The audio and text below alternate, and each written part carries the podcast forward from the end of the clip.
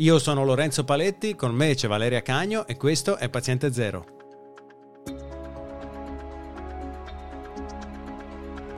Oggi facciamo il punto sui vaccini. Mentre proseguono le sperimentazioni delle grandi aziende farmaceutiche, c'è chi se li produce in casa. E poi, ha senso fare il vaccino anti-influenzale stagionale per proteggersi dal Covid-19? E voi vi fareste iniettare un vaccino che ha seguito un percorso rapido di approvazione?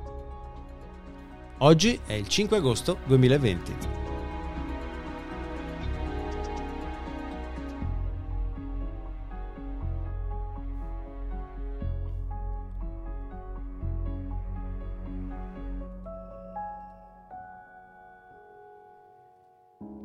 Ciao Valeria. Ciao. In questo momento sono decine i vaccini per il Covid-19 che sono in corso di sperimentazione e trial e buona parte di questi sono già in fase di test sugli esseri umani, ma c'è un esperto di genetica di Harvard, tale George Church, che si starebbe addirittura facendo un vaccino fatto in casa. Di cosa si tratta? Allora, è stato pubblicato questo white paper che è accessibile a tutti, in cui in questo documento di circa 48 pagine viene dettagliata attentamente eh, queste istruzioni per l'uso per prodursi un vaccino da soli.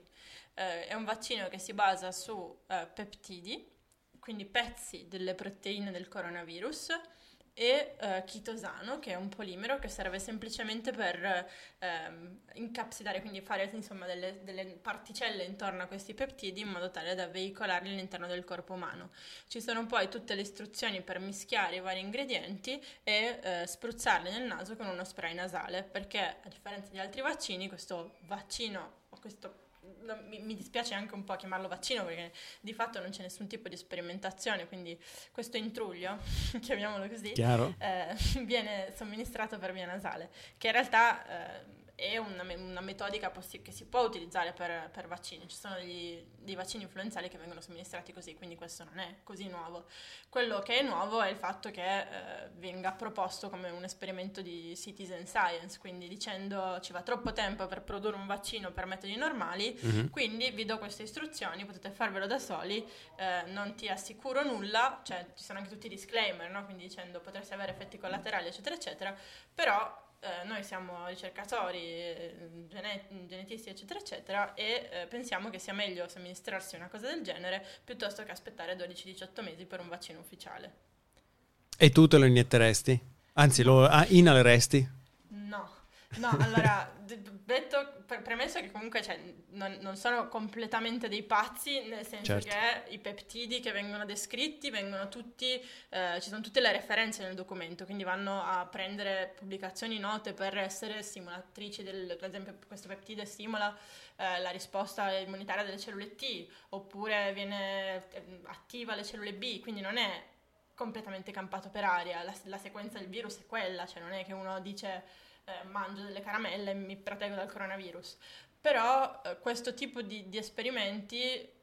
per quanto sia interessante come approccio, ho paura che poi crei l'opposto, cioè sappiamo che ci sono persone che non, non credono eh, nei, non credo nell'efficacia dei vaccini tradizionali, se ancora passiamo da, da, dei sistemi del genere che non sono controllati, in cui i dati dell'efficacia non ci sono, in cui magari poi uno di questi esperimenti, sì che c'è scritto nei disclaimer, ma causa un effetto collaterale grave, perché chi lo sa se quel peptide non causa, cioè non abbiamo nessun dato a sostegno, cioè nessuno si è mai mm. spruzzato quel peptide. Se poi veramente succede una cosa del genere, l'effetto poi si rivedrà, si vedrà per anni, perché la gente dirà, ah, vedi, però il vaccino, quando di nuovo questo non lo chiamerei un vaccino ma un intruglio. Quindi prima di, di pubblicizzare una cosa del genere o di prendersi la responsabilità eh, di dire ah meglio questo che niente, in realtà non lo sai se questo è meglio che niente, cioè i trial clinici vengono fatti apposta per quello, cioè per verificare in un esperimento in doppio cieco che sia apporti un reale beneficio. E ripetiamo, un farmaco può anche causare degli effetti collaterali, lo sappiamo benissimo, e allo stesso modo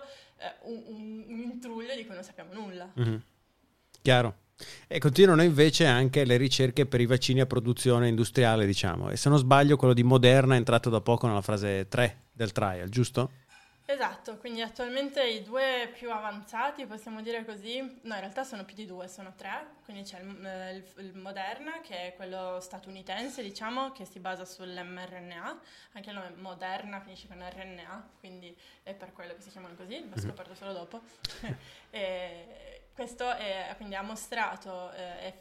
capacità di stimolare la risposta immunitaria eh, in questa prima fase dei trial e ora eh, si inizia la fase in cui si va veramente a verificare che le persone vaccinate si infettino di meno. Quindi la prima fase, che poi i risultati sono stati pubblicati, eh, era per verificare che non ci fossero effetti collaterali e quale fosse la dose che stimolava una adeguata quantità di, eh, di risposta immunitaria, quindi sia sotto forma di anticorpi, quindi quello si, si fa prevedere le, le cell- la risposta dei linfociti B, sia eh, l'immunità eh, cellulare che invece è mediata dai linfociti T. Eh, allo stesso modo sono stati pubblicati i dati del vaccino, chiamiamolo di Oxford, di AstraZeneca, comunque in cui anche l'Italia è coinvolta con la produzione a Pomezia, eh, anche lì eh, sono, sono, stati pubblicati eh, i dati del trial 1, della fase 1, anche se sono preliminari, in cui eh, di nuovo si vede che c'è una buona risposta immunitaria e limitati effetti collaterali. In questo caso il vaccino di Oxford non è più basato su, mRNA, messaggero, ma è basato su un adenovirus, quindi si usa un altro virus eh, che si sa essere in grado di stimolare la risposta immunitaria, però questo virus è modificato per esprimere la proteina di superficie eh, del coronavirus. Quindi una volta che viene, viene utilizzato per, per,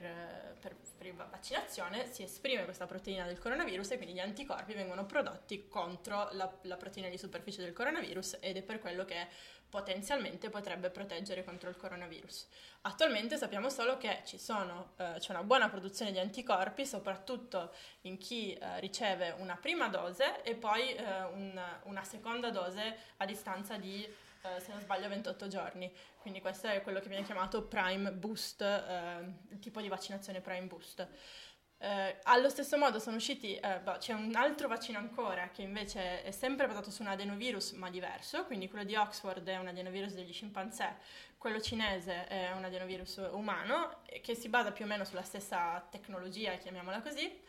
e eh, in più stanno anche cominciando a uscire dei dati un po' più eh, dettagliati su, eh, sulle scimmie. Perché ovviamente eh, l'altra cosa che si va, cioè visto che non puoi infettare, almeno ad oggi non, sono, non è stato approvato, nonostante qualcuno l'abbia proposto, di infettare eh, volontari sani eh, vaccinati per verificare se il vaccino protegge o meno, però questo ovviamente eh, si può fare sulle scimmie, quindi eh, sono il modello animale più simile all'uomo, quindi i dati più veritieri sulla, o quantomeno più mh, assimilabili a que- al, al poi dati possibili sull'uomo sono quelli sulle scimmie e quindi in questo caso sono state vaccinate sia col vaccino di eh, Oxford sia con un altro vaccino che non è ancora in trial clinico ma eh, adesso magari ne parliamo un attimo eh, e eh, dopo la vaccinazione sono state poi infettate le scimmie e eh, visto se eh, venivano protette o meno dall'infezione. Nel caso del vaccino di Oxford, i dati erano già disponibili come preprint, ma sono stati eh, recentemente accettati per la pubblicazione su Nature, quindi una pubblicazione di eh, quattro giorni fa. Um, nel vaccino di Oxford si vede che le scimmie sono protette dal, dai sintomi di polmoniti, quindi sintomi gravi, ma si trova virus a livello del naso, mentre nel vaccino eh, che in realtà è prodotto dalla Johnson Johnson, che si basa su un altro adenovirus che si chiama uh, adenovirus 26, che poi in realtà eh, viene anche in parte prodotto in Olanda. In questo caso qua sembra esserci, quindi loro provano diversi tipi di,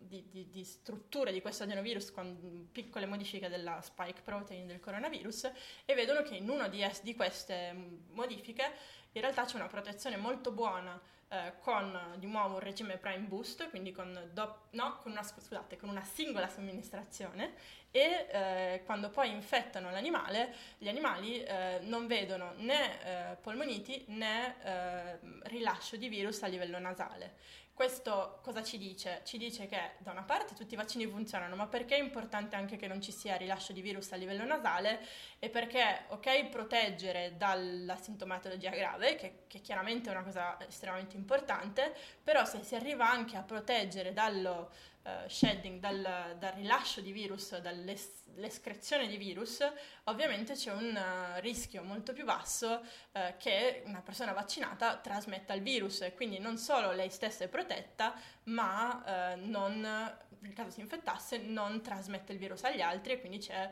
un effetto più grosso ovviamente.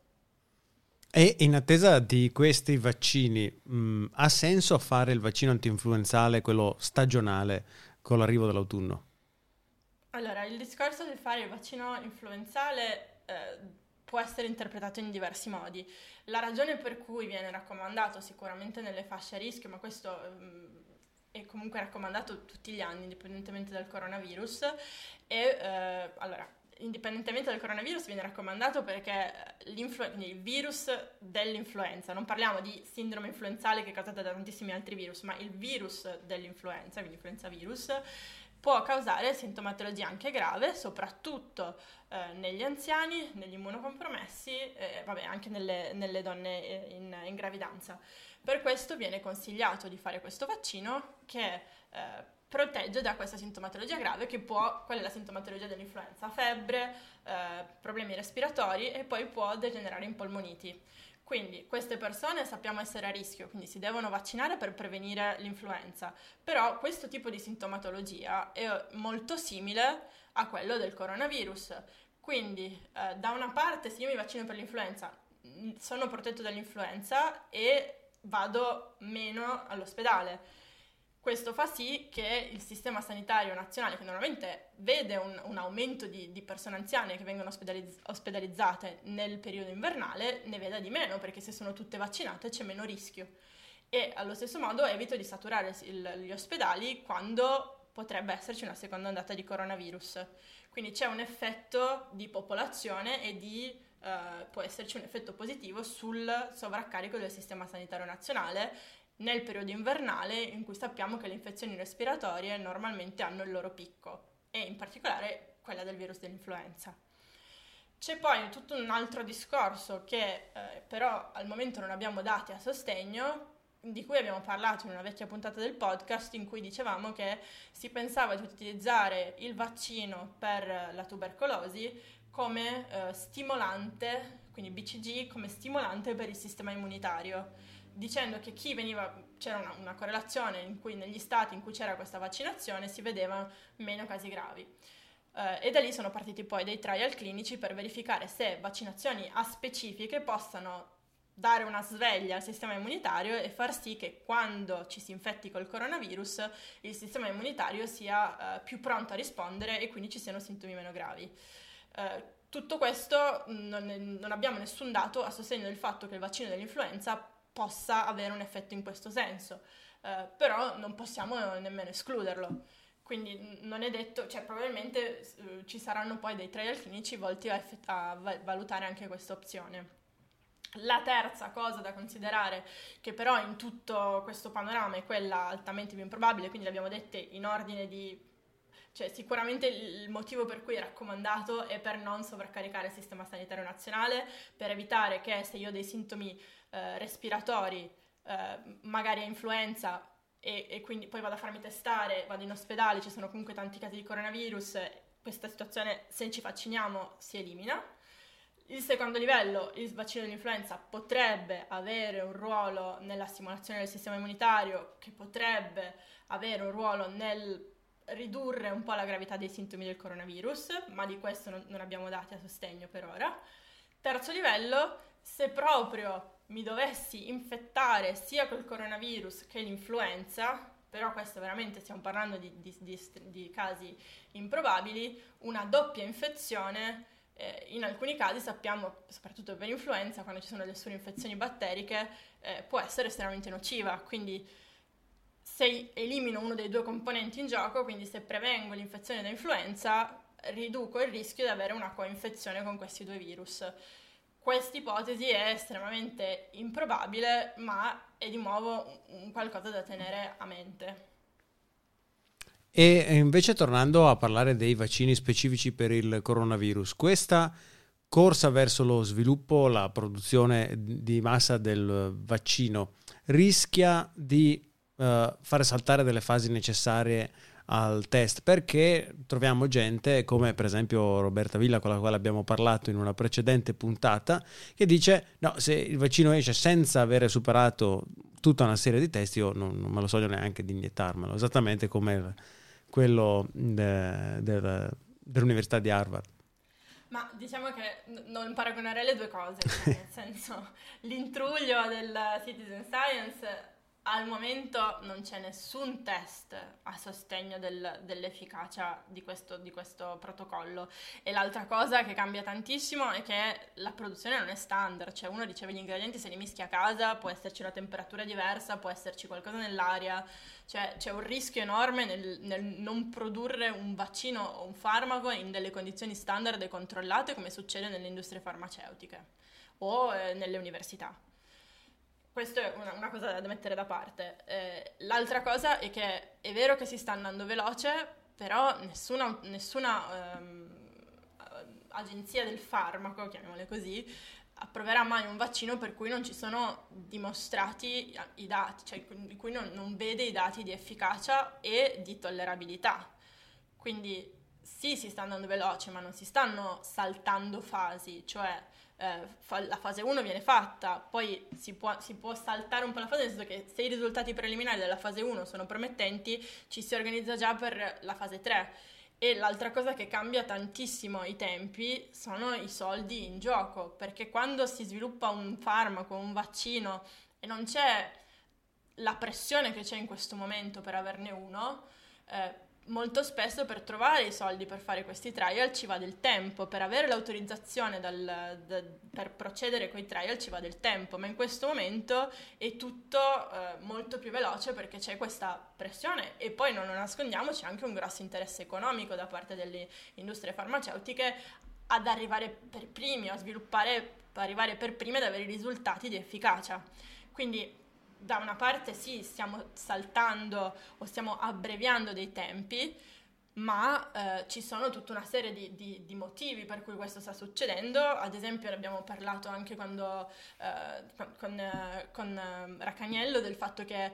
gli Stati Uniti, ad esempio, stanno investendo in tanti vaccini in parallelo e anche sulla produzione delle dosi di questi vaccini, sapendo che ci perderanno. Questa è un'altra fase che fa perdere un sacco di tempo la produzione, ma tutto questo sta andando in parallelo perché ci sono tutti questi soldi in ballo, perché c'è la possibilità di farlo ed è per quello che i tempi si condensano. Detto questo, fino a quando non ci saranno i risultati delle fasi 3, i vaccini non verranno approvati, almeno qua parliamo di Stati Uniti ed Europa, perché poi ci sono delle eccezioni, eh, da una parte c'è la, um, la, Cina che ha approvato l'utilizzo di un vaccino che comunque ha superato fase 1, cioè il vaccino eh, dovrebbe essere il vaccino a base di adenovirus di cui sono disponibili i dati,